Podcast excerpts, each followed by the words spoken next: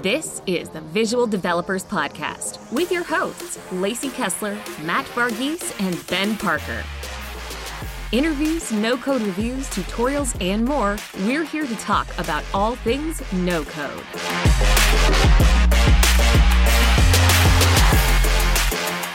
Hey everybody, been here with Visual Dev FM back for another episode, and I'm uh, excited as always to be joined by my co-hosts Lacey and Matt. Hello. Heyo.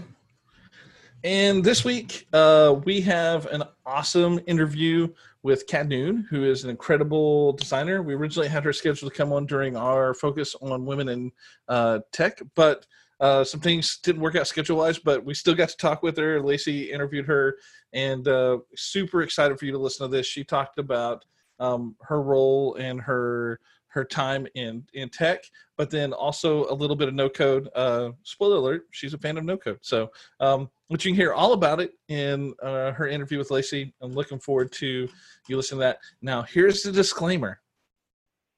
In this episode, uh, you might hear the F word. Wait, no, you will hear the F word. I think five times, uh, possibly more.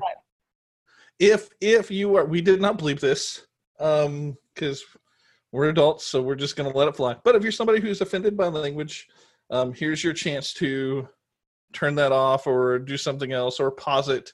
Um, but uh, since we can all say the F word as many times, as, no, that's not how this is going to go. But now we're going to say the F word all the time in this episode. You're going to hear it a lot. No joking. Just want to let you know. Uh, so if you are someone who like listens to podcasts around your kiddos or whatever, uh, fair warning, there might be some language that occurs.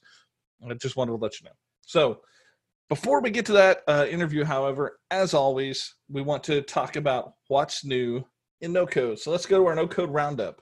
Um, this past weekend, Nelson has been continuing to stream every weekend, and I think it is 10 o'clock Pacific time to 12 o'clock Pacific Standard Time. And it has been great. Uh, his streams have been really good. If you, I don't know if you've been catching them, but it's definitely worth your time. This past weekend, he went backwards uh, for you if you're a power user, but he, uh, I mean, the stream was really great. He talked about learning the basics of Webflow's content management system. There were a lot of people who were uh, people who used Webflow a little bit or who may be new to it and uh, picked up a lot. And he answered a ton of questions. It was a really solid stream. If you're looking at picking up Webflow and jumping into it more, or I'm sure he's going to cover more advanced topics too. Make sure that you are following Pixel Geek. You're subscribing to his channel on YouTube. It is worth your time. You want to check that out. Um, Raymar, we've talked about him a few times on this podcast. Such a great person, a great, uh, a great voice in the no code community, and he actually posted that he's been taking a break from no code to support local creatives. And he's actually been doing these streams where he has these he's letting it because if you don't know i think we've talked about it here but he video production in his background he actually has this space where and he even had speaking of nelson earlier he had nelson in he nelson did a, a debate with somebody who was a, a wordpress um, uh, developer and they debated webflow versus versus wordpress which is really really cool uh, but since he has a space he's been using it to help local creatives and artists, and so he's been having these musicians on. It is really cool. Highly suggest you checking it out um, because it's a great example of of helping out people during this time and, and using what you have to do that. So pretty neat. I agree. I think it's so kind of him to do this and to use his skills to help other people, especially since you know artists cannot perform in front of large groups and there goes their revenue especially if they're indie and just trying to make it. And so i'm really excited about that. And then also with his no code video that he's doing um, if you haven't seen it yet there'll be a link in the uh, show notes but you should definitely check that out as well. A thousand percent. So good. So thank you raymar. Um, and hope you go check that out. It's really neat. I saw this tweet from at Johnny No Code. Uh, he put some Bubble No Code tips, which was really great. There were links to uh, uh, this epic list of Bubble resources from the Bubble forum. Um, AirDevCo's speed optimization, so how they develop in Bubble, which was really, I thought, insightful and really great. And then a guide to reusable elements. So if you're a Bubble user, definitely check out that tweet. Link in the show notes, as always. Webflow. So Webflow updates. Webflow had a couple of cool things to drop. First, discounts for e-commerce are now in beta. So if you're somebody who's building e-commerce sites and you've been looking forward to this feature for a while, now's your chance to jump in. There is a link in the show notes to this tweet where there is a link to go grab uh, a chance to jump into this beta and check it out. But it's super, super cool. I'm glad to see this finally drop.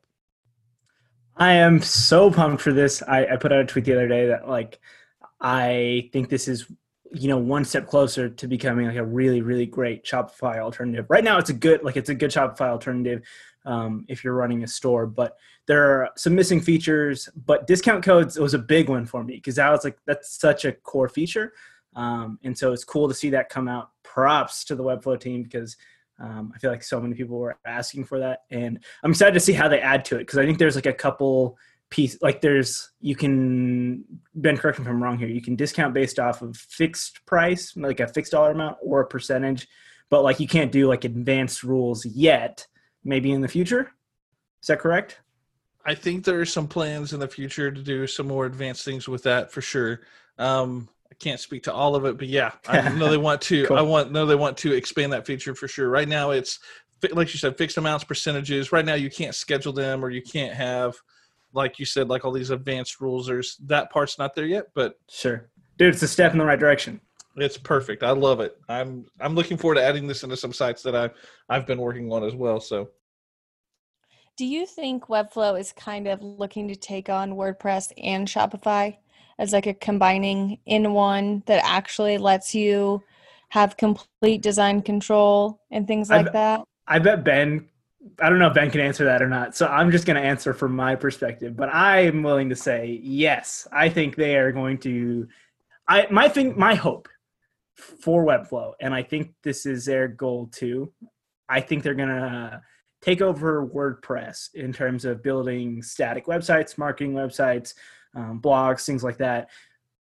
But long term, I would love to see them catch up with Shopify. Um, it's just Shopify's advantage is they've had like 10 years of compounding features, specifically yeah. around e-commerce. Whereas, yeah. but their their disadvantage is their designer. It's not a great experience. Whereas yeah. Webflow has, you know, I seven or eight years of compounding features in a designer, and so sure. I think yeah, hopefully I'm, they catch up. Yeah, yeah. I want them. To, I mean, obviously, I want Webflow to take over the world, but I really, I'm, I like, I want to see them in every sphere. I want to see them, you know, dominate WordPress, dominate Shopify, but then I also want to see them like to where you can build your own mobile apps and web apps all within Webflow, like you know the the Amazon of no code. And so I really want to see that, but it just it always makes me wonder, like where are they going? What are they doing? You know, like what what's the the long term play here? So I think that's great. I want to plead the fifth uh, and not comment, but I would love to hear Matt talk about Matt. You posted about this not too long ago uh, that you were going to take a day and learn Liquid. Uh, you want to talk? So for those of you who don't know, Shopify is it is a no code tool as far as you don't have to know code. You can stand up an e-commerce shop and you can sell things. And Shopify does have all these really great features like user logins, and they have like uh, the ability to subscribe to products, which is really big. I know a lot of people have that. I think, and then they have a lot like a plugin ecosystem, just like WordPress, where you can do, um, you know, uh, claiming lost cards and all that stuff. Yeah, you know, all those different pieces. And so, but the downside is if you wanted to start from scratch with Shopify, then you would have to learn Liquid, which is their programming language. It's the language that you create tem- use to create templates. Um, you want to talk about what that experience was like, Matt? Yeah. So Liquid is built on top of Ruby, um, and so like it's all templating language type stuff, and you, you know, you have your static elements like your text, but like when you have anything dynamic like products and pricing and names coming from some like a shop collection, you have to insert liquid code. And liquid's really powerful. I think if I spent a lot of time learning it, I could get the hang of it. And there's a tool like there's tools like Udesly to help you convert your Webflow site to Shopify. But I just I didn't find it super intuitive. I kind of felt like there were some missing pieces there. I think Udesly is it continuously getting better because I tried the same thing out a year ago and it was a much um what's the word it wasn't a great experience and they've improved on it since then but i don't i don't think it's there yet and so i kind of took a, a stab at you know spending a day really digging into liquid um, and, and learning exactly how that language works and obviously i can't do all that in a day um, but you know t- I took a webflow site i exported it and then i just used uh, the, the template that jan created the store template and i was just trying to take these liquid templating snippets and make it work with the Webflow site. And it just wasn't an easy or fun experience because uh, you have to think about what if there are no products here? How do I deal with empty states? Like, um, what about, like, I think Shopify, and I might be wrong, but like in Webflow, you can create multiple static pages.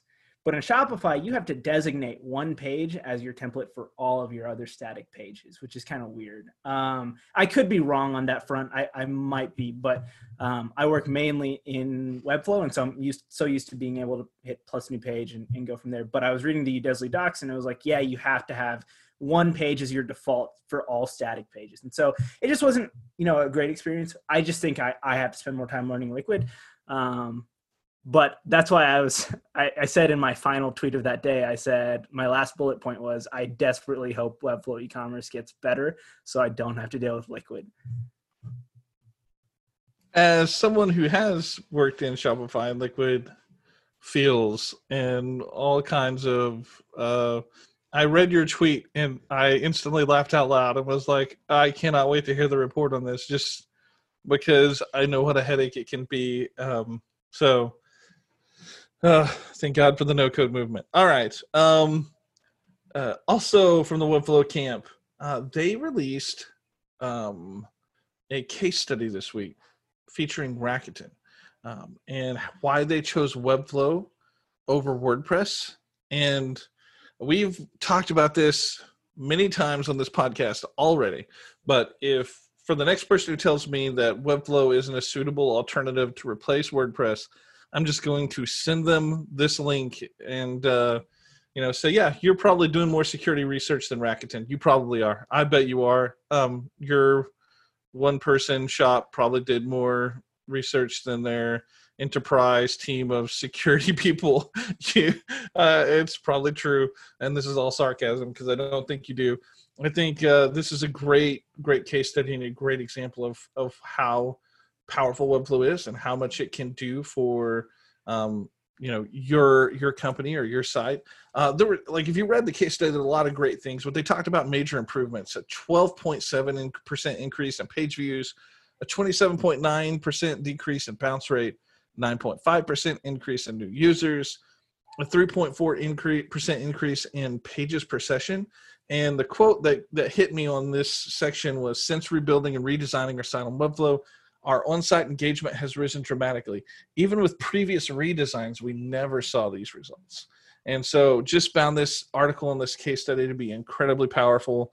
Um, and it, it, I have it saved as a bookmark to quickly reply to anybody who starts talking noise about Webflow and WordPress. Um, really great stuff. I uh, love that. Oh, sorry, cut you off. No, I was going to say I love that uh, they were talking about how much money they saved from being able to, handle internal like their edits and updates their landing pages all of that versus going with a developer and i think especially right now especially small businesses um, if you're if you're creating your own product the ability to handle all of your stuff on the fly um, internally and not having to push that out is so powerful and incredible and to to think that you know it's like you can create your your marketing teams can come up with their design their layout and then they can go and implement those. There is no handoff that you have to use um, with a third party. I just that's what i thought was really fascinating about this saying that they've saved just $1500 in the past few months uh, really really blew me away. Yeah i love this case study. I just think it's so good and and it, it I don't know. As someone who's been saying this a lot, and people are like, "Yes, but you work at Webflow." I'm like, "Yes, but I was doing this. Like, I made this transition before I started working for Webflow. I I was looking for a way to dump WordPress and a good platform to use and a good, you know, a good tool to use. And I feel like I found it in Webflow and now I get to work there, which is really cool, but loved hearing from, you know, a company like this that really poured in resources to find out what, you know, how things worked and to dig into the details that this felt like a better option. Incredible. Really loved it. Uh, link in the show description. Definitely go read that. Uh, coffee talk from Webflow. Um, last week was Heather, Leah, and Jack. Uh, Leah from Help Scout, Jack from Lattice, Heather from uh, Webflow that talked about a bunch of remote working uh, tips and link in the show description. So if you want to go watch that. Um, this week it will be email, uh, and I'm going to completely uh, murder this name. Uh, Emil Villamusen. I'm, I'm hoping that I got as close as I possibly can. That's my best guess. He will be talking about taking uh, talking about a resource to help people find design gigs, which is really cool during the COVID crisis. And so I hope you you uh, you log in, you register, you go check out this coffee talk. It's to be really really good. And props to the Webflow community team for putting all that together. It's been really great. BuildBox, which lets you build games. Um, they released a best practices for designing for the hyper for hyper casual games, which I was I thought was really cool. I've been tinkering with BuildBox, and this is an episode we want to do. Uh, at least I want to do at some point pretty soon. Talk about what it's like to build a game, and I thought this was a really, really great look at uh, uh, approach to best practice of how to to build your own. So if you've been looking at building a game with BuildBox, go check this out. No Code Rumble. So it's coming to a close. Products go live May 1st. So we're getting we're getting there, and uh, we have some links in the show notes to go check out some of these uh, pieces. So you can't see them all live, but um, I know it's been a long, uh, long slog here, a long uh, journey, and for for creators and product makers, and from starting from scratch and getting here, they've put a ton. I mean, I think about a lot of the think about a lot of the no code tools that I've built or apps and one of the things we always hype with no code is the speed that you you take to get there. And uh, you know you can launch in in a day or two. And these are folks that have put a lot of time over the past month uh, month and a half to make this happen. So pretty pretty cool to see this come to a conclusion. And i hope uh, you get a chance to check that out. So keep an eye out for that um, and links to the no code rumble twitter account uh, in the show notes. Seth fannin who uh, might be our first mention here on the podcast. No, I think we've talked about him before. Um, uh, Seth has a no code locals app that he posted about. And so it's a basically an app, it's a glide app where you can log in, add yourself to it, and kind of pin your location in Google Maps so that you can find other no coders around you. This is really cool. And I thought this was a really great idea. Um, I have it on my to-do list to go sign up for this actually. So if I can see if there are some other no-code people around me besides just me and Matt, and there's there's got to be other that's literally, that's people. Literally the only people in Oklahoma right now in no code. so.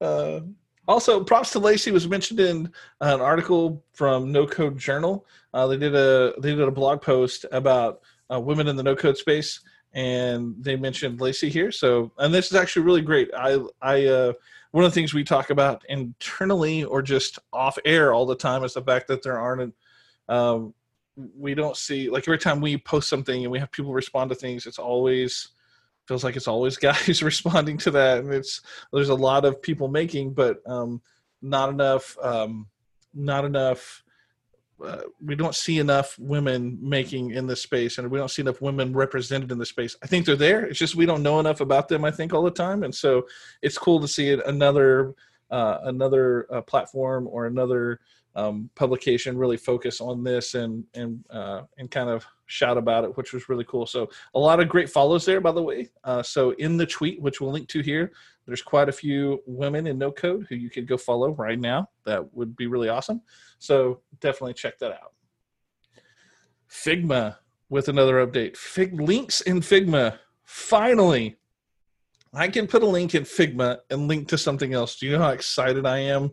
Um, and also calling it there's already been a lot of like i'm going to use notion as a web page i'm going to use coda as a web page people are going to start using Figma boards as a website because you can link to things in them and you can design them however you want.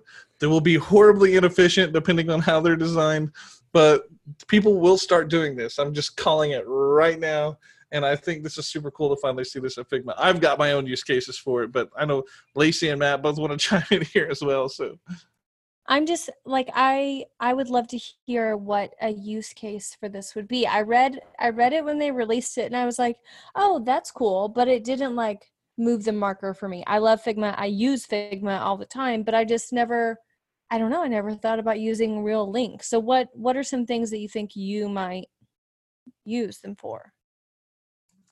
So for me, it would be links to I'm going to link to the fonts that I'm using. So if people open this up and I'm using fonts, they can quickly go grab the fonts that I'm using and download them.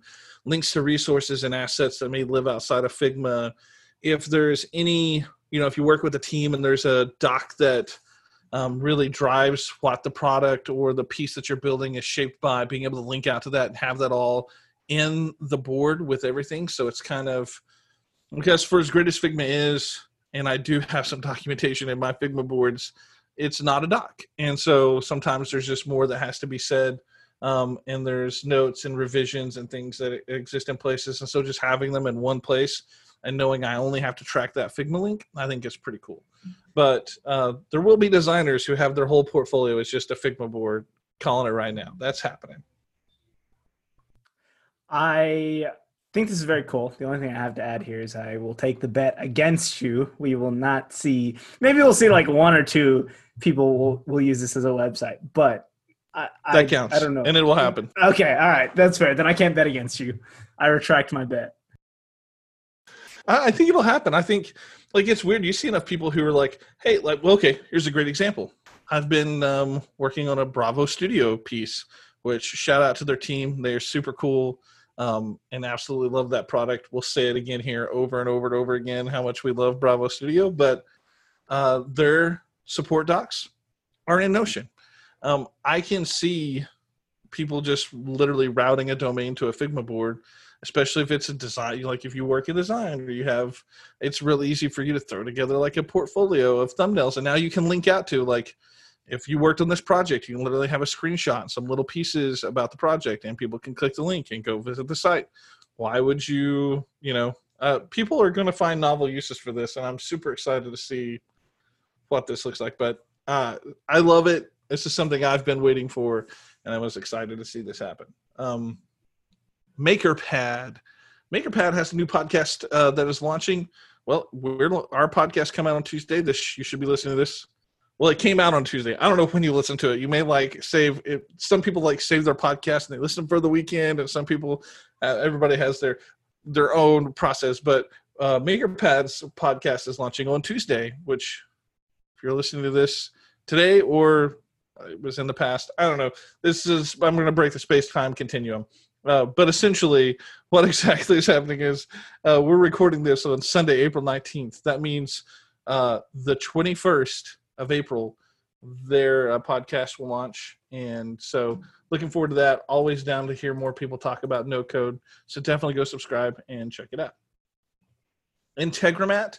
So, I just want to say props to Arpit for the support. Um, I reached out about an issue with Meetup, and uh, they have Meetup documented on their tooling, but I couldn't get it to show up, and it was because Meetup actually, since they sold, they changed their API access, so they're having to go back to the rounds to hopefully get access again. But um, uh, I appreciated the help and the support there. But they also Integromat has a module that helps people keep up with numbers from COVID nineteen, which I thought was really cool. So if you're building any apps related around that, to be able to automatically get the numbers you need without having to connect to a third party service was really cool. So um, this is this so is not props to their um, team my bad. I just totally interrupted you. This is not um, on the outline, but it is slightly re- related to that. Did you see? Do you know what Elfsight is? Yes. Yeah. They have a widget, like a COVID 19 widget, that pulls in stats from WHO, the World Health Organization, and you can embed that into your website, like any website that takes embeds. Um, I actually did a full tutorial on this, um, but then really screwed it up in editing. So um, it's not going to be released. But that is that's another cool, you know, COVID tracker that you could add add in. I love it. Elfsight.com, link in the show descriptions. They have a lot of really cool things. They have all these different widgets from like adding reviews to your site to uh, social media, chats, forums, all kinds of different pieces. Um, I've used them for some Instagram embeds before, I think. Um, so definitely worth checking out. A really cool tool. Um, but uh, yeah, it's cool to see all these no code companies kind of supporting tracking cases for people who are trying to do some of that work on on websites and, and inform people and get information out. It's been pretty awesome.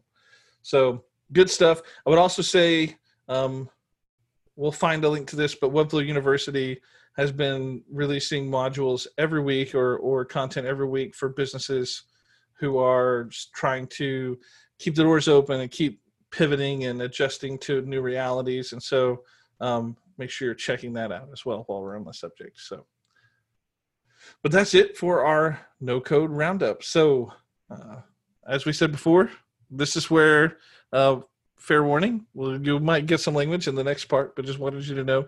I hope you enjoy with this uh, this conversation between Cat and Lacey, and we'll talk to you all next week. Bye. So today I'm here with Cat, and she is the founder of Stark, and we are going to get into um, more about Stark later in the episode. But I wanted to start off with Cat, if you could tell me um, more about yourself and how you got into design in the first place. More about me. That's such a loaded question. Uh, where do I start? I feel like I've lived a thousand lifetimes. Um, more about me. Uh, I'll I'll go with uh, I'll go with how I got into design. Um, so I, th- I think um, as with as with all things, and I think that boils down to the the question about who I am. You know, you kind of need to go back to childhood, right? And and you know, I think at a very early age, I was fascinated with technology, but didn't really have access to it. I mean, we had um, had like game consoles, so I grew up with like Atari and and Super Nintendo and, and whatnot, and um, but but I I wouldn't you know have access to a computer for quite some years uh, after that. So but but still nonetheless the the the idea of technology in general and from what digging I could do, you know, in like the newspaper and whatnot, um, I was fascinated with it. And I, I've always kind of had a thing for really good products. Like I loved things that in general that were intentional and well made um,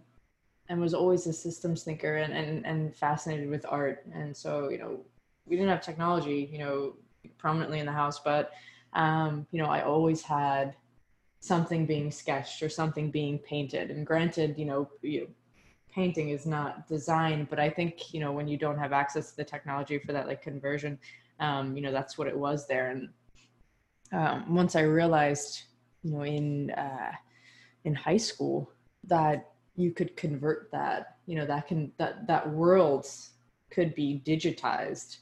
Um, I was I was quite intrigued, um, and so I took a class in um, in high school. So I took a Photoshop class, but before that was like on MySpace and digging around and on forums um, and uh, uh, probably get in trouble as Adobe is a partner of ours, but uh, was pirating uh, Adobe software, um, as I think everyone did. It's not just me. Um, and and yeah, just just you know worked with with what I had. So it started off as very like graphic design, and I was like designing skins for like soda cans and whatnot to start, and and banners and whatnot for MySpace pages.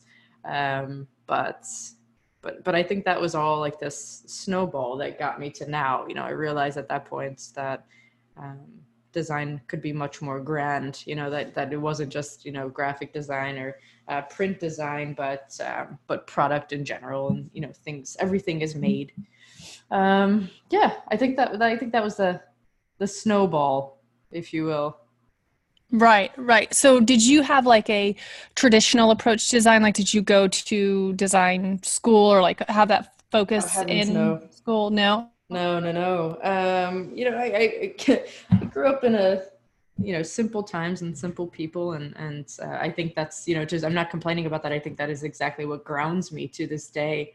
Um, just that we we we we didn't have this abundance, and and um, you know, at the same time though, um, or rather because of that, you know, art and design, you know, that entire world was kind of seen as not lucrative.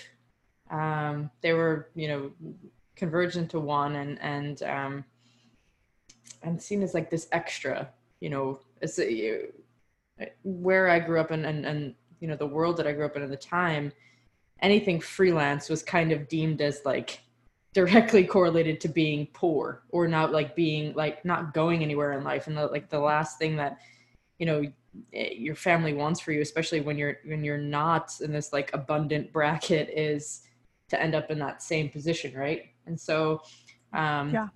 not being exposed to that world and um and also having that narrative um, for me it was like okay this is something that i can enjoy as a hobby but it wasn't something in my mind as as naive as that sounds um it wasn't something that i thought i could make a living off of um, even though I wanted to.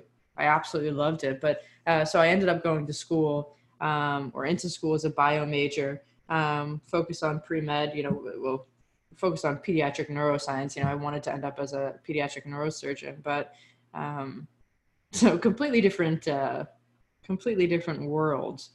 But, you know, as I was exposed to more and did more digging and had more access. It's what it boils down to, right? Is education and access. Um, you know, I realized that this world was so much more big than I ever realized and and and, and knew and um, and went from there. And I'd eventually, you know, I stayed in school for a bit. Um, a few years in, my grandfather um, was diagnosed with uh, cancer um, and didn't realize how quickly that would metastasize and, and realize that it was end stage. Um, Mm. So for about a year, um, that was you know the world that we lived in. Um, Yeah. you know in in hospitals and, and i think a few things um, came together there too him being sick me not being really present at school and at the same time realizing that there were so many things about what i was doing at school that i just didn't foresee me being able to sit with you know 30 years down the road. One was that i kept being called back to design. Mhm. and the idea of what design could do for even the world of medicine just boggled my mind and, and it Mhm. excited me. Um, and at the same time i you know i said to myself is this something that i can do? Um, it does it set my soul on fire? Does it make me tick?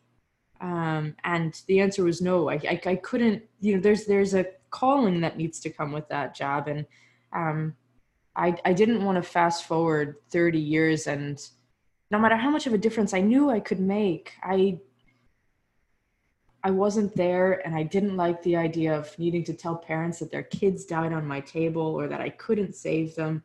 And I think a lot came together because also, you know, keeping in mind my grandfather at the same time and who, you know, was I was raised by my grandparents.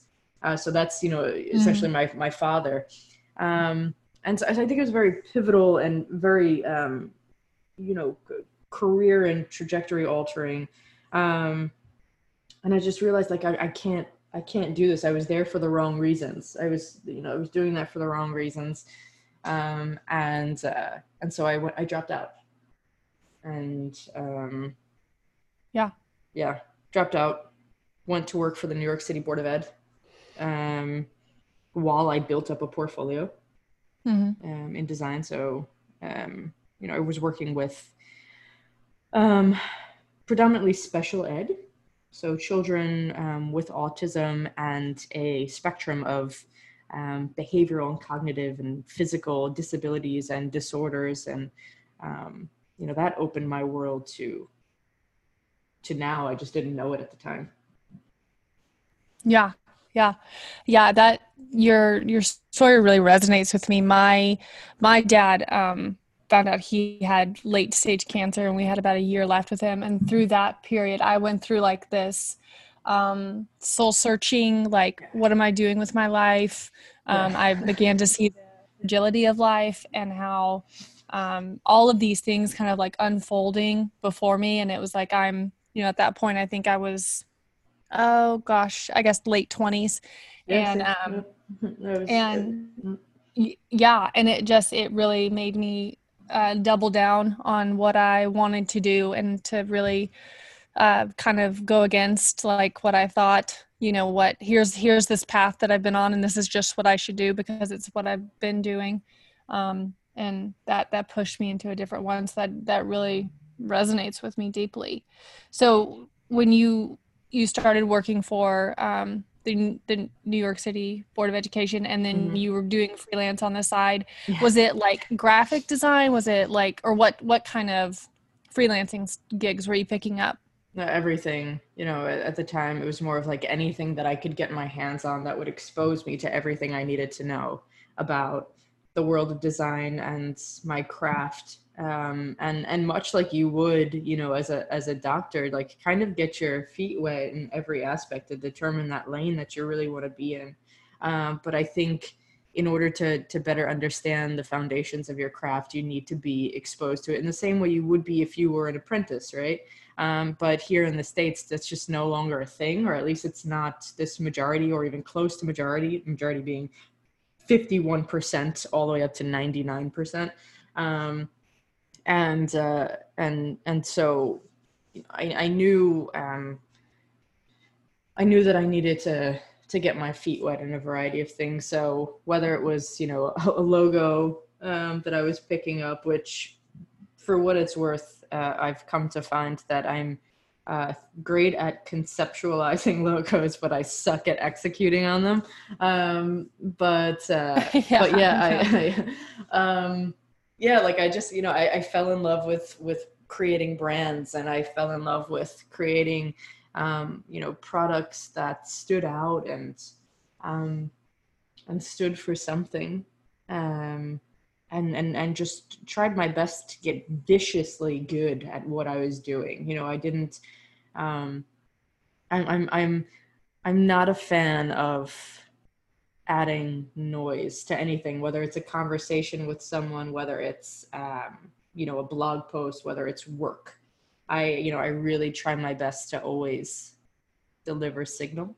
And, um, and so that's, that's what I spent a large part of my time doing. It's uh, logos, branding, websites, you name it, I was fucking doing it. And, and then I just tried to build up my portfolio as much as possible. Yeah. Yeah. No, that, that that makes complete sense. Were there um, like any resources that while you were learning that really stood out to you? That, oh, like, you know, looking back, you're like, that made such a difference in my, you know, essentially like DIY education. Yeah, yeah. Um, uh, so, for what it's worth, I don't regret not going to school for design. I think particularly here in the States, it's not really set up to be conducive to learning. And I think that's even a much more broader conversation about uh, the traditional educational system in general. Yeah, but, um, you know, we, the technology is, is advancing so much faster than the books can even print. Mm-hmm. Um, and so um, for me at the time though, now we're rewinding like 13 plus years uh yeah more than 13 years ago um on this journey toward toward establishing a career for myself. Um at the time it was a variety of things. So what i did was you know i would find every um because at the time it was photoshop. And so i would find every photoshop file i could download and i downloaded it and i completely peeled the files apart Mm-hmm. Um, so then that's like learning the software and learning how people were piecing things together and the order of operations, different order of operations that different people were taking and trying to find out the most efficient way to do that. Um, you know, any one particular thing. So that was big for me. Everything from like reconstructing a button all the way down to um, putting together a website um, and a flow chart for it. And, and, um, and so I did that quite a lot. Um, and the other was uh, at the time Tuts Plus, Toots Plus, Tuts Plus. I don't know what everybody calls it. I think Yeah. like the, the GIF GIF conversation. Yeah, Um, right. so uh, I was on there uh, religiously. Um, you know, just trying to trying to reap the benefits of, of, of you know what everybody else shared on the internet. Um, Mhm.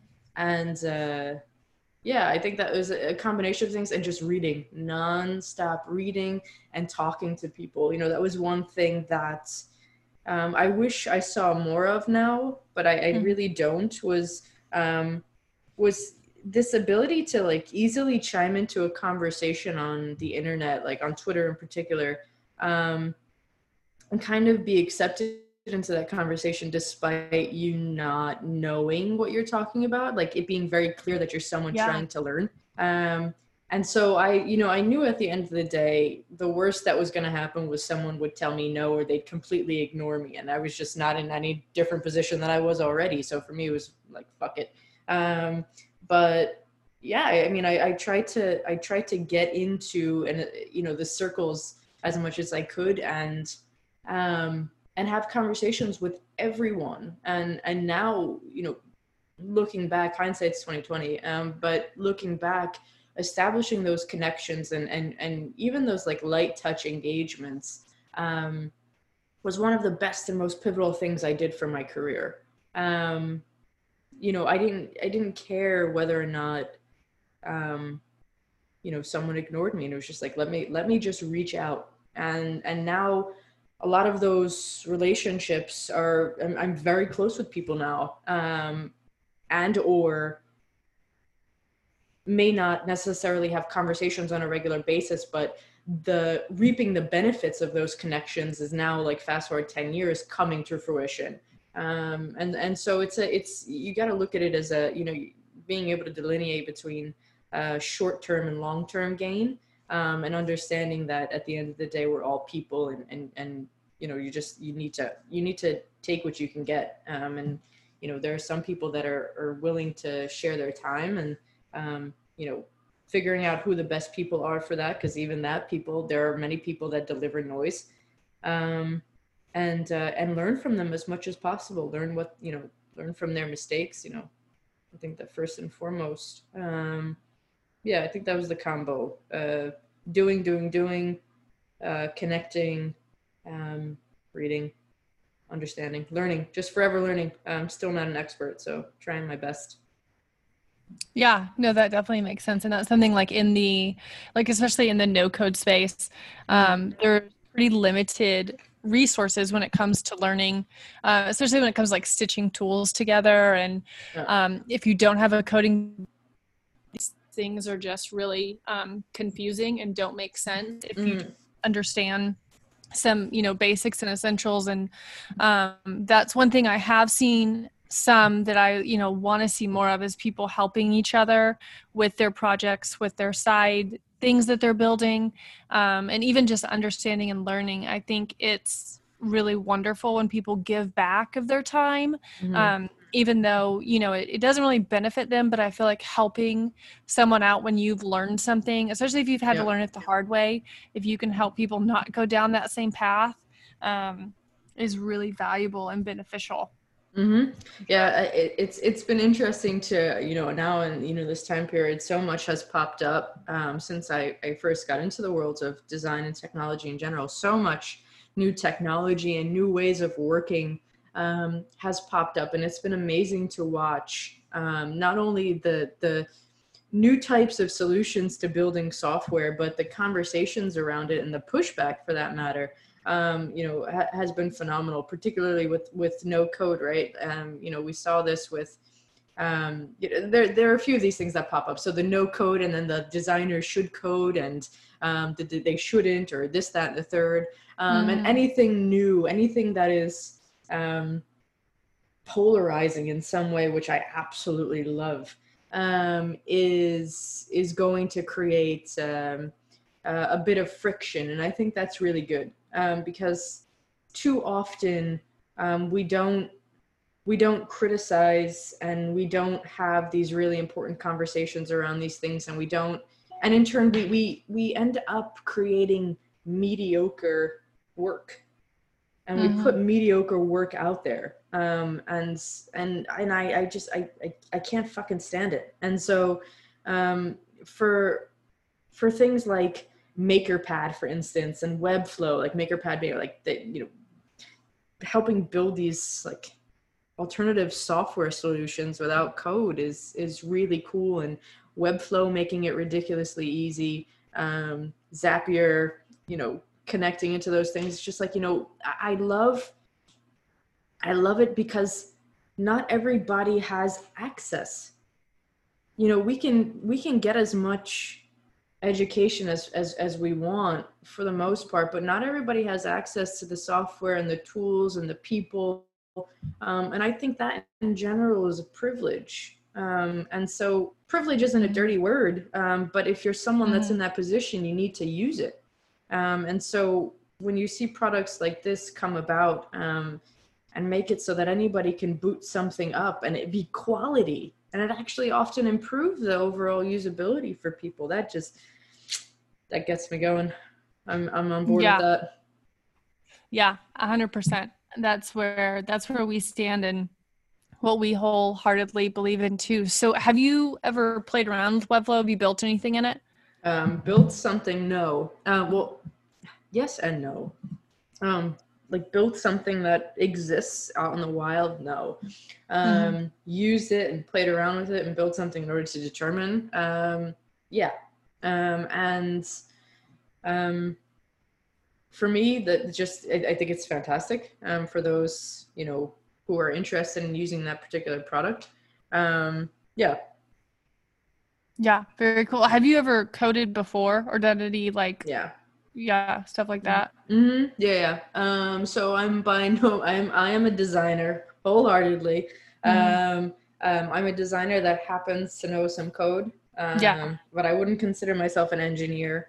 Um, you know, but um, but yeah, have you know, am exposed to code. Like if we push something um, and something is completely fucked, for the most part, I can go in and fix it um, and uh, and or boot something up but um, but I you know at this point now I'm I'm actually not even I'm not even designing as much as I would like to now. It's much more um, broad strokes and conceptualization and um, and kind of uh, dealing with you know the the everyday tasks to keep the the company running. Um, So the the kind of chief everything, but the, I'm fortunate that um, that you know everyone on the team um, is so everyone on the team is able to, for the most part, oversee the others' tasks, um, if need be. And by that I mean we're not this like engineer-driven or design-driven, ex- and you know, um, organization. Um, Mhm. We're very much so like we consider ourselves a quality-driven organization, and so um, you know, engineers.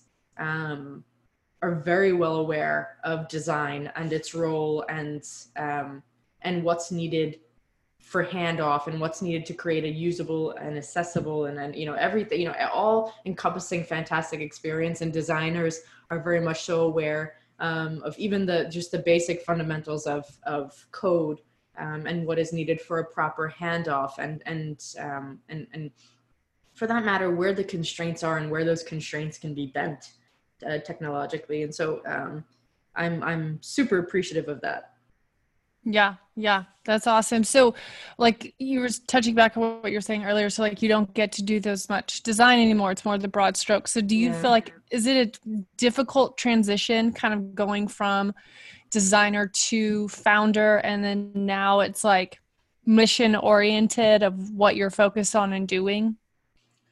well you know uh, i mean those are a few different things that all kind of you know two sides of the same coin um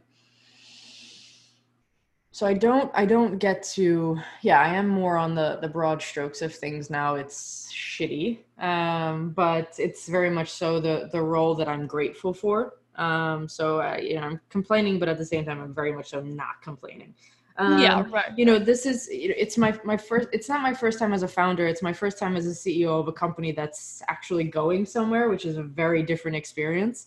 Um but that transition was really interesting because I went from freelance, so like student, self-taught student designer to freelance designer to, um, you know, I, I led um, design for ADP's innovation labs and, you know, then went to agency work and then worked for a startup and, you know, did that for a couple of times. Um, and, um, you know, contracted like in-house with startups. And so I kind of saw like just how different spaces, different companies operated and things that were great and things that were not great. So that helped a ton.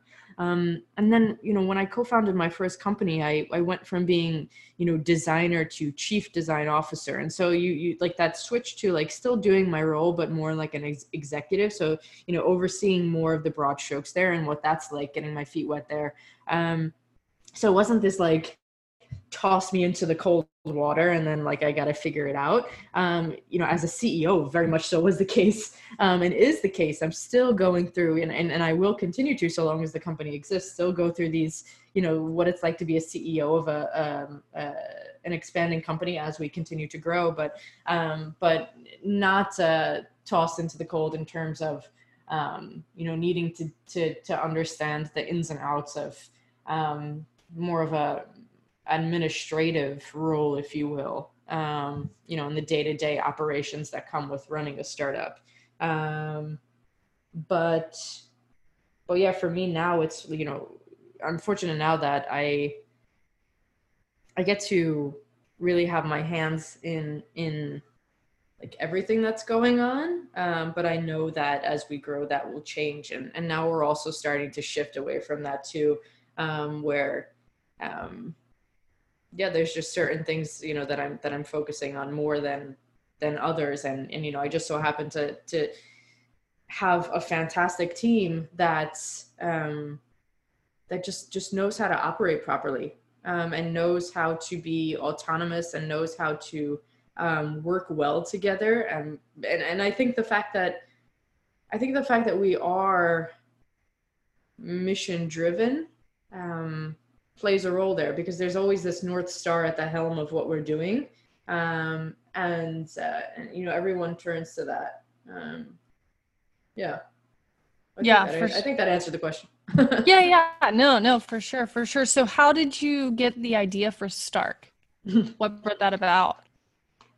So i was working on my last project um, iris iris health. And um, i mean at the time we were we were building a designing and building um, a product um, in the you know health tech space and it was for older adults.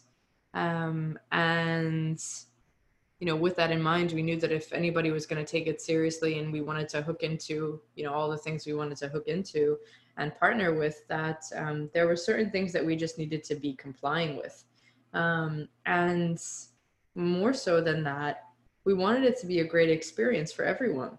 And in order to do that, there were certain things that needed to be abided by, and that was, you know, type needed to be a certain way, you know, contrast needed to be high, um, the colors needed to be very pointed um, in terms of, you know, very intentional, as with all things and all products. And, um, you know, I was looking for something that could make, you know, our life easier um, when it came to this process. You know, understanding everything that needed to happen in terms of accessibility um, and at the time, I was still very um, uneducated in that regard. And um, nonetheless, though, I realized that you know there was nothing there that solved our need. Like I was, you know, in Sketch at the time, that was all the rage, and um, you know everything, you know, every solution that existed was either like isolated and fragmented so it like wasn't hooked into the tool that i was using on a daily basis so it was very much so this out of sight out of mind or just inherently you know inaccessible which is irony at its finest.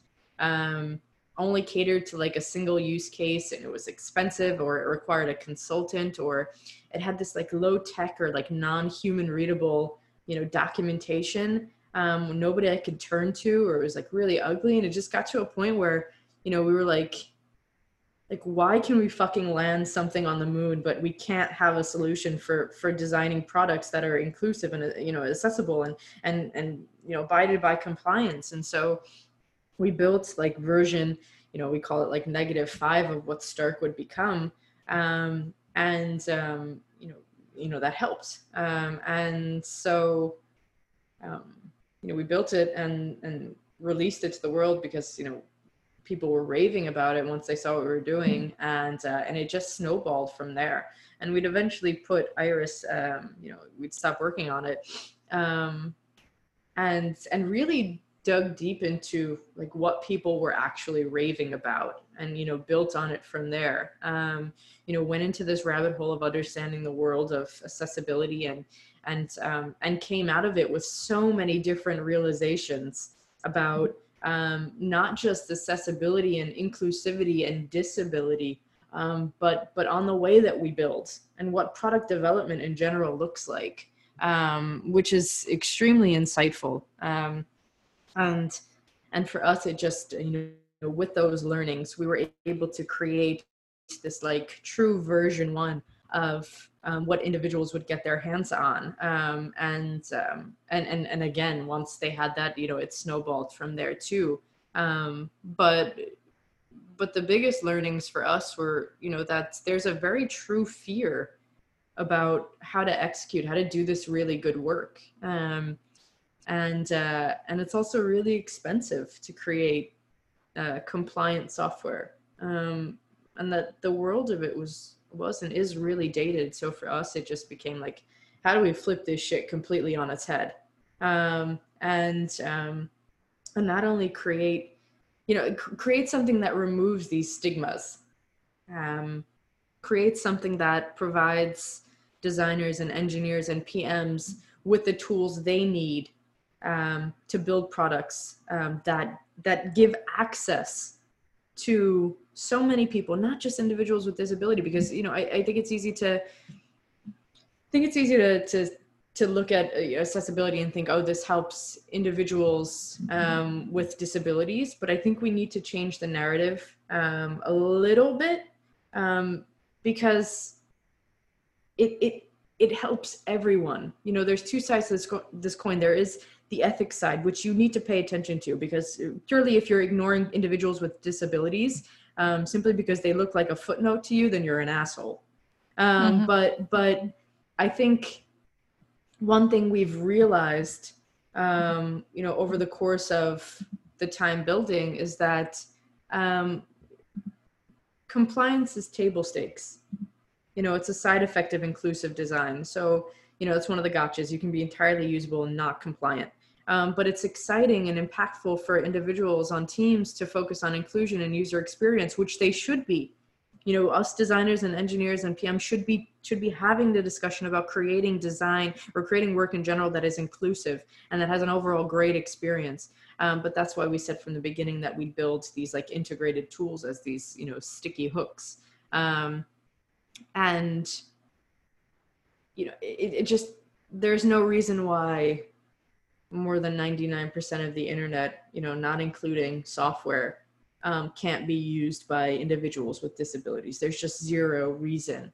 Um, and and there's also even more zero reason why um, there shouldn't be like there just there's there's zero reason why our products don't have overall great experiences the, the tools in order to do that um, the technology rather is there so we said how do we how do we create a solution um, that does just that that provides these tools and and and sheds light on misconceptions around inclusion and accessibility um, and makes it ridiculously easy for all of us in product development as a whole um, to to to cater to such a forgotten demographic. Um, yeah, I think that was a long-winded answer, but yeah.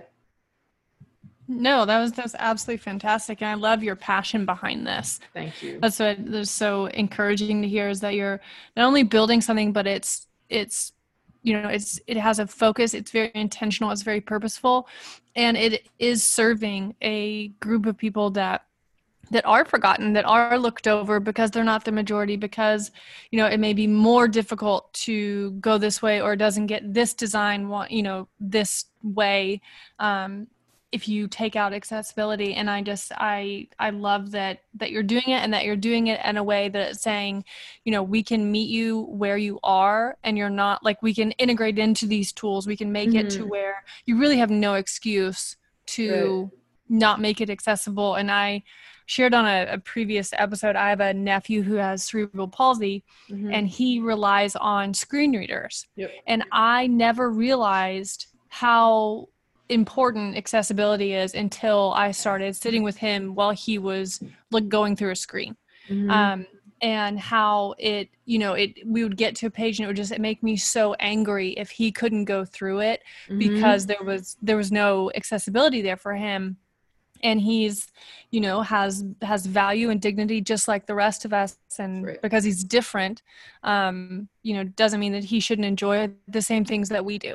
Mm-hmm. And um, so yeah absolutely I, I love i love your heart behind this and and i'm really Thank excited you. about it i think it's very very cool Thank you. I really appreciate that big time. Um, I mean, for us, yeah, for us, I think like most things you find are disruptive in a in a pretty bad way, um, and it's because the tools suck. Um, but for us, the the the goal is to is to be this go-to for you know all things accessibility um, and, and help people build in a manner that results in their work being accessible because it is inclusive you know because we help them you know provide them with the tools and and and help them lean on the ancillary benefits outside of accessibility so that you know they're not just legally compliant continually um, but also inclusive and, and provides this great user experience for, for every user, you know, because I think it's easy to look at, you know, who falls into the, you know, the, the, the legally, um, like legally disabled um, category. Um, but we, we ignore so many people that, um, that, that, that haven't attended a doctor and got that legal, you know, um, that legal you know title if you will that legal label. Um, and we also ignore individuals um, that have invisible disabilities. Um, and and so you know i think one hand washes the other two hands wash the face right? You know we yeah. we on the one hand provide product development teams with the the tools to help those who need it. You know make the make make products more inclusive. At the same time it's important to note that that's not enough for most stakeholders in an organization.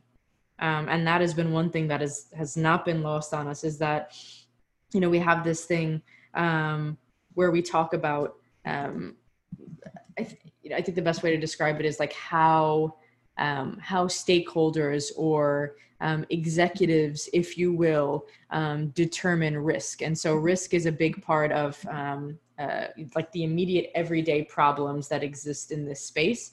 Um, and for us, you know, we say that like ethics change team culture, exposure changes executive mind, and profit loss changes action.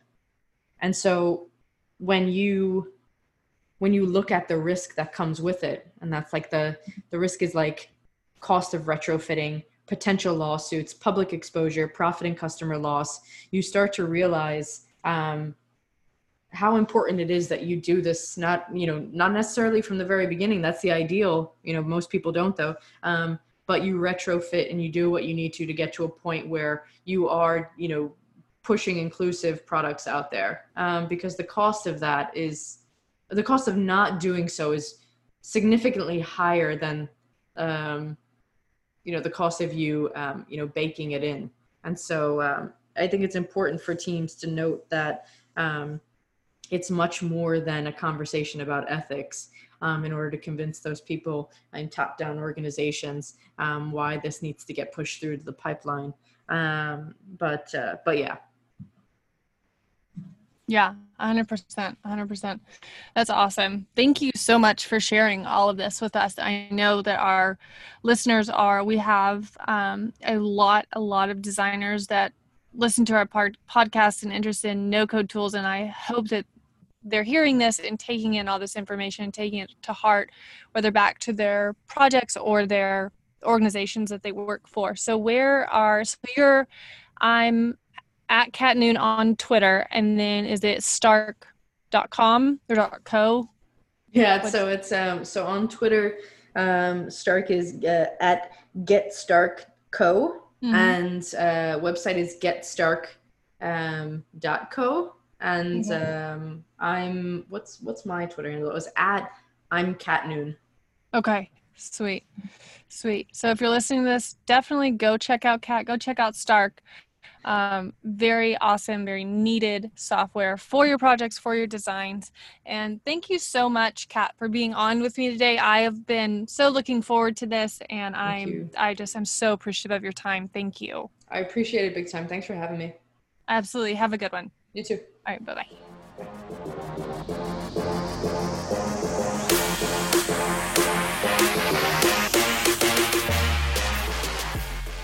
Thanks for listening to VisualDev.fm. You can find us on your favorite social media platform at VisualDevFM.